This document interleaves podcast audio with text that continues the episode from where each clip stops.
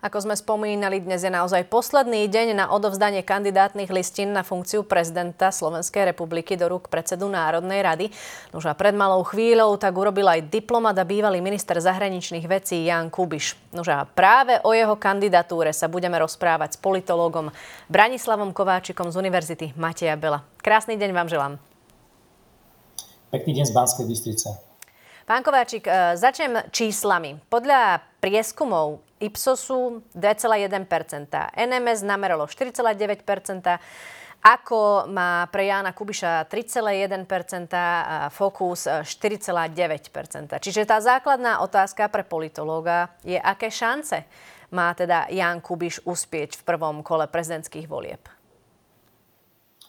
Tak samozrejme tie čísla sú relatívne veľmi nízke keď to porovnáme s preferenciami, ktoré dlhodobo majú tí dvaja v súčasnosti vedúci kandidáti, teda tí, ktorí ohlásili oficiálne svoju kandidatúru a podľa všetkého splnili aj podmienky, ktoré zákon predpisuje, tak tie čísla sú naozaj v prípade Jana Kubiša veľmi nízke. Na strane druhej treba však ale povedať, že on svoju kampaň prezidentskú ešte nezačal. Tu začína až práve okamihom, kedy tie podpisy odovzdá a začne sa istým spôsobom viac objavovať v tom verejnom priestore. A práve ja osobne vidím za relatívne nízkymi prieskumami verejnej mienky práve to, že ten priestor, ktorý má k dispozícii on, je neporovnateľný s ostatnými kandidátmi. Takže dá sa očakávať, že postupom času eh, tie preferencie eh, môžu ísť hore tak, ako istým spôsobom bude prebiehať tá prezidentská kampaň nielen v jeho prípade, ale v prípade ostatných kandidátov. Uh-huh. My sme mali možnosť včera vidieť e, Andreja Danka, ktorý teda e, oznámil svoju kandidatúru. E, tá jeho tlačová konferencia nebola nejako v zásade dlhá, ale každá jedna veta stála za to, aby bola rozobratá. Videli sme teraz Jana Kubiša, ktorý neprezentoval svoje témy, e, nejakým spôsobom e, nepovedal nič také uchopiteľné, čo by sme my dvaja teraz mohli celkom rozoberať. Čiže nie je to podľa vás neskoro, že sa začína prezentovať a čaká až na to overenie týchto podpisov? Nie je to neskoro na to, aby začal tú kampaň, ak chce docieliť nejaké to vyššie percento? Tieto prezidentské voľby sú veľmi špecifické. Keď sa pozrieme späť, nejakým spôsobom na Slovensku prebiehali v minulosti prezidentské voľby, tak sme boli oveľa viac do toho prezidentského teda zápasu, o, o, o, o ten prezidentský úrad vtiahnutý. Množstvo potenciálnych kandidátov tú kampaň viedlo dávno predtým, než oficiálne odozdali svoje podpisy. A práve tá situácia v podmienkach Slovenskej republiky je, je dnes veľmi špecifická. Prakticky nie sme svedkami takmer prezidentskej kampane. Sme svedkami len toho, že niektorí kandidáti e, urobili či už tlačový briefing, po prípade nejakým oficiálnym spôsobom, ako by zahájili tú svoju prezidentskú e, kandidatúru. To, čo ste spomenuli, naozaj e, zatiaľ to tak nevyzerá, že by tí kandidáti vstúpili priamo do toho zápasu o voliča, možno, že s výnimkou Petra Pellegriniho, ktorý, ktorý jediný mal ten vstup do kampane taký naozaj hodný tej prezidentského zápasu kdežto tí ostatní sa obmedzili iba relatívne na krátke, buď či už tlačové vyjadrenie, ktoré e, vždycky, by som povedal, smerovali k tomu, kedy odovzdali tie svoje povedať, podpisy, ktoré sú to nevyhnutnou podmienkou preto, aby sa oficiálne o, o tento úrad mohli uchádzať. To znamená, ešte stále nie sme naozaj svetkami tej kampane. Ja predpokladám, že táto sa bude realizovať v tých najbližších týždňoch, ale naozaj v podaní s minulosťou úplne táto kampaň je veľmi špecifická a bude koncentrovaná na relatívne veľmi krátke časové obdobie. Hmm. Aký elektorát bude podľa vás oslovovať Jan Kubiš? Má potenciál osloviť skôr voličov Petra Pellegriniho alebo Ivana Korčoka? Uh, Jan Kubiš je podľa môjho názoru prakticky z tých ostatných relevantných kandidátov prakticky jediný skutočne občianský kandidát bez nejakej jasnej politickej afiliácie, či už v podobe členstva v nejakej politickej strane, alebo na základe nejakej masívnej podpory ostatných politických, politických strán. V istom slova zmysle on môže oslovovať voličov či už Petra Pellegriniho, ale aj samozrejme Ivana Korčoka. Jeho najväčšou, dá sa povedať, nevýhodou v súčasnom období je relatívne možno nízka opoznateľnosť v rámci slovenskej verejnosti, napriek tomu, že je to jeden z najúspešnejších slovenských eh, diplomatov v našej novodobej histórii, Takže určite, pokiaľ sa pozrieme na tú štruktúru elektorátu, ktorú oslovuje Ivan Korčok, to znamená predovšetkým, ja neviem, osoby s vyšším vzdelaním vo väčších mestách, práve pre tento typ voliča by mohol byť e, rovnako atraktívny aj Jan Kubiš. E, v podstate majú obidvaja e, veľmi podobný profesionálny príbeh. Samozrejme sú tam isté odlišnosti, ale keď sa pýtame práve na tento, by som povedal, typický príklad toho voliča, toto by mohli byť voliči, ktorý bude oslovovať Jan Kubiš. V priestore často počúvame, ktorý kandidát je proamerický, ktorý je proruský, ktorý je pronárodný, ktorý je prodemokratický. Z tohto pohľadu, ktoré, do ktorej škatulky by ste možno e, dali pána Jana Kubiša? Ako som povedal, ja ho osobne e, nevnímam takýmto spôsobom zaškatulkovaného, ja ho naozaj vnímam ako skutočne občianského kandidáta. Keď si všimnete, on ako jeden z prvých oznámil svoju kandidatúru relatívne veľmi systematicky a pomaly, bez nejakej výraznej podpory zo strany možno, že politických strán si sám zbieral tie podpisy. A pokiaľ máme možnosť sledovať eh, viaceré jeho vyjadrenia, či už k témam domácej alebo zahraničnej politiky, tak naozaj eh, možno konštatovať, ten jeho postoj je skutočne veľmi vyvážený, jasný, konzistentný.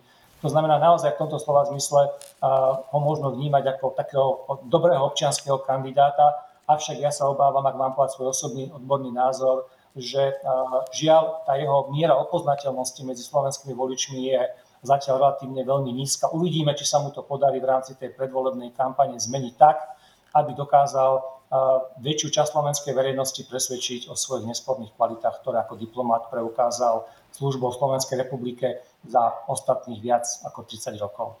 Vy ste to už spomenuli, že Ivan Korčok a Jan Kubiš majú teda podobný politické, e, politické a profesionálne e, príbehy, ale spomenuli ste tam, že sú tam aj nejaké odchýlky a že Jana Kubiša považujete teda za lepšieho alebo takého pravého občianského kandidáta. V čom, v čom ho práve vy v tomto favorizujete? Prečo Ivan Korčok nie je taký ten správny e, občianský kandidát? Pretože vieme, že obaja boli ministrami za nejakej garnitúry. Čiže v čom vidíte ten rozdiel?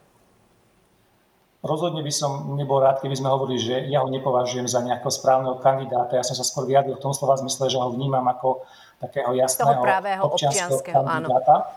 Uh, možno, že v tom slova zmysle, že samozrejme aj uh, Ivan Korčok je nezávislý kandidát, ktorý uh, nemá nejakú jasnú politickú afiliáciu v podobe členstva v nejakej politickej strane, ale zase treba objektívne uznať, že je to dnes kandidát, ktorého favorizuje časť politického spektra a vyslovuje mu verejne politickú podporu. Takže v tomto slova zmysle preto ja osobne vnímam pána Kubiša ako takého naozaj čistého občianského kandidáta. A rovnako by som nepovedal, že majú podobnú politickú kariéru. Skôr tú profesnú, napriek tomu, že tam sú isté odlišnosti, kým skôr Ivan Korčok pôsobil v podmienkach Slovenskej republiky, to znamená, je to dlhoročný diplomat, zastupoval Slovenskú republiku na viacerých veľvyslanectvách, ale samozrejme veľmi aktívne pôsobil aj na ministerstve zahraničných vecí, tak v prípade Jana Kubiša sme svedkami toho, že napriek jeho predchádzajúcej, teda v minulosti, možno v tom, v tom mladšom veku pôsobil rovnako ako diplomat, tak potom neskôr veľmi výrazne sa presadil práve aj v oblasti tej, by som povedal, európskej až svetovej diplomácie, to znamená tá jeho miera tej politickej afiliácie bola eh, v podstate len relatívne krátke obdobie, kedy opäť ako nestraník, to chcem zdôrazniť, eh, pôsobil v pozícii ministra zahraničných eh, vecí Slovenskej republiky. Ak budeme vychádzať teda zo súčasných prieskumov, tak v tom druhom kole by bude dôležité možno, ak by sa tam teda Jan Kubiš nedostal, komu alebo koho by odporučil svojim voličom, aby volili. Ako myslíte, že sa zachová teoreticky pri druhom kole? tak možno treba povedať e, celkom jednoznačne, určite bude druhé kolo. V podmienkach Slovenskej republiky, napriek tomu, že e, je teoreticky možné, že by bol niektorý z kandidátov zvolený aj v prvom kole, je to v praxi vylúčené, nakoľko na to, aby ste boli zvolení v prvom kole, by musel kandidát získať nadpolovičnú väčšinu hlasov všetkých oprávnených voličov. To znamená, bavíme sa e, o niečom cez viac ako 2 milióny hlasov. To sa nestane. Takže to druhé kolo bude určite 100%. Eh, samozrejme dôležité je to, aby sa do toho druhého kola dostali aj tí tzv. top kandidáti, pretože máme príklad z minulosti, kedy situáciu opäť bývalý diplomat a bývalý minister zahraničných vecí Eduard Kukan trošku podcenil, do toho druhého kola nepostúpil. Na jeho úkor tam sa dostal Ivan Kašparovič a potom v tom druhom kole porazil Vladimíra Mečiara. Pokiaľ sa jedná o to, že akým spôsobom sa zachová Jan Kubiš v tom druhom kole, respektíve pred tým druhým kolom, to je v tomto prípade podľa mňa ešte predčasné hovoriť. Určite dajme priestor všetkým kandidátom, nech majú možnosť zabojovať o hlasy voličov. Avšak ak ja si môžem dovoliť e, nejaký typ, e, určite e, to vyjadrenie, ktoré bude mať pred prípadným druhým kolom, kolom Jan Kubiš, určite bude také diplomatické, ktoré síce bude podľa môjho názoru celkom také jasné, hodnotovo ukotvené, ale nepredpokladám, že by vyslovene dal odporúčanie voliť nejakého konkrétneho kandidáta. O to viac, že takéto odporúčanie zvyčajne nemajú taký účinok, že všetci voliči kandidáta neúspešného v prvom kole automaticky dajú na odporúčanie toho neúspešného kandidáta a odovzdajú v tom druhom kole hlas tomu, koho on odporúči. Tá voľba v prezidentských voľbách je výrazne personalizovaná, to znamená, vy niekoho volíte preto, lebo chcete práve neho, to znamená potom za niekoľko dní zmeniť názor zvyčajne nebýva myslím, také 100%. Takže odporúčania tam síce môžu byť, ale voliči sa nezvyknú nimi riadiť. Hmm. Predpokladám, že ste včera tiež videli aj pomerne agresívnu tlačovú besedu Andreja Danka, ktorý e, teda zaútočil na Petra Pellegriniho. Mnohí by očakávali, že ten svoj súboj bude možno viesť úplne iným smerom. Niektorí tvrdia, že to robí aj s tichou podporou e, Roberta Fica. Ak teda e, bude Andrej Danko ohrozovať Petra Pellegriniho. Podľa vás, kto by mohol z tohto boja eh, vyťažiť viac? Ivan Korčok alebo práve Jan Kubiš? Eh, podľa môjho názoru to tá tlačová konferencia, ktorá vlastne ako keby začala tú prezidentskú kampaň Andreja Danka, v podstate nebola by sa povedala hodná toho, čo by malo byť na začiatku prezidentskej kampane. Skôr sa jednalo o také politické, politické stanovisko. Je je potrebné povedať, že vlastne v prípade vládnej koalície tým pádom nám ako keby nastupuje ďalší kandidát, ktorý na seba bude viazať e, časť tých voličských preferencií. Čiže v istom slova zmysle, ak by sa náhodou stalo, že by tá voľba e, v tom prvom kole dopadla relatívne veľmi tesne medzi kandidátmi, to znamená, predpokladajme, že ak sa budeme riadiť prieskumami, to znamená Peter Pellegrini a Ivan Korčok, e, v istom slova zmysle ak by naviazal na seba nejaký počet hlasov Andrej Danko, mohlo by to keby ubrať časť voličov Petrovi Pellegrinimu. Samozrejme, preto druhé kolo nedá sa očakávať, že by nejakí voliči Andreja Danka podporili uh, Ivana Korčoka, to treba objektívne povedať. Uh, skôr budú integrovať Petrovu Pellegrinimu, ale nie v takom uh, počte, ako by to mohlo, že bolo v prípade nejakého ďalšieho kandidáta. To znamená, Andrej Danko trošku a podľa môjho názoru v tomto prípade hrá ani nie tak o politický úspech, vo prípade vlastnej prezidentskej kandidatúry skôr mu ide o nejaké zviditeľnenie sa a možno získanie nejakého mediálneho priestoru, či už pre svoju stranu alebo pre svoju osobu, nakoľko avizoval, že by sa rovnako rád zúčastnil aj volieb do Európskeho parlamentu a nielen on, ale aj viacerí kandidáti, ktorí celkom zjavne nemajú šancu v týchto prezidentských voľbách uspieť, to robia práve z tohto titulu. To znamená, aby získali mediálny priestor, aby mohli prezentovať sami svoje osoby, aby tým pomohli buď to svojej vlastnej politickej strane, alebo majú tam tú víziu tých volieb do Európskeho parlamentu. Uh-huh. Pri tomto sa trošku možno pristavme, pretože ma zaujíma ten váš názor o, o tých pohnutkách Andreja Danka. E, čiže vy to čítate tak, že chce vlastne pomôcť trošku SNS, pretože videli sme ten posledný prieskum, ten ich dal už mimo parlamentu. Myslím, že tam získali 4,9% a nie som si celkom istá tým číslom, ale myslím, že boli mimo parlamentu. Čiže toto je podľa vás e, tá jeho pohnutka, prečo ide do tohto boja plus teda je to taká, taký, taký, takéto zahrievacie kolo pred e, eurovoľbami. Toto by mohlo byť ono? Alebo tam možno vidíte ešte aj niečo iné, ak teda vezmeme e, do súvisu aj to, čo u, urobil v rámci teda posúvania novely trestného zákona a nejakým spôsobom povedal, že zdvihol prst a teda nezahlasoval. Máte pocit, že tam prichádza k nejakým treniciam v rámci tejto troj, trojkoalície a možno ešte teda nevidíme reálny cieľ Andreja Danka, čo chce vlastne získať?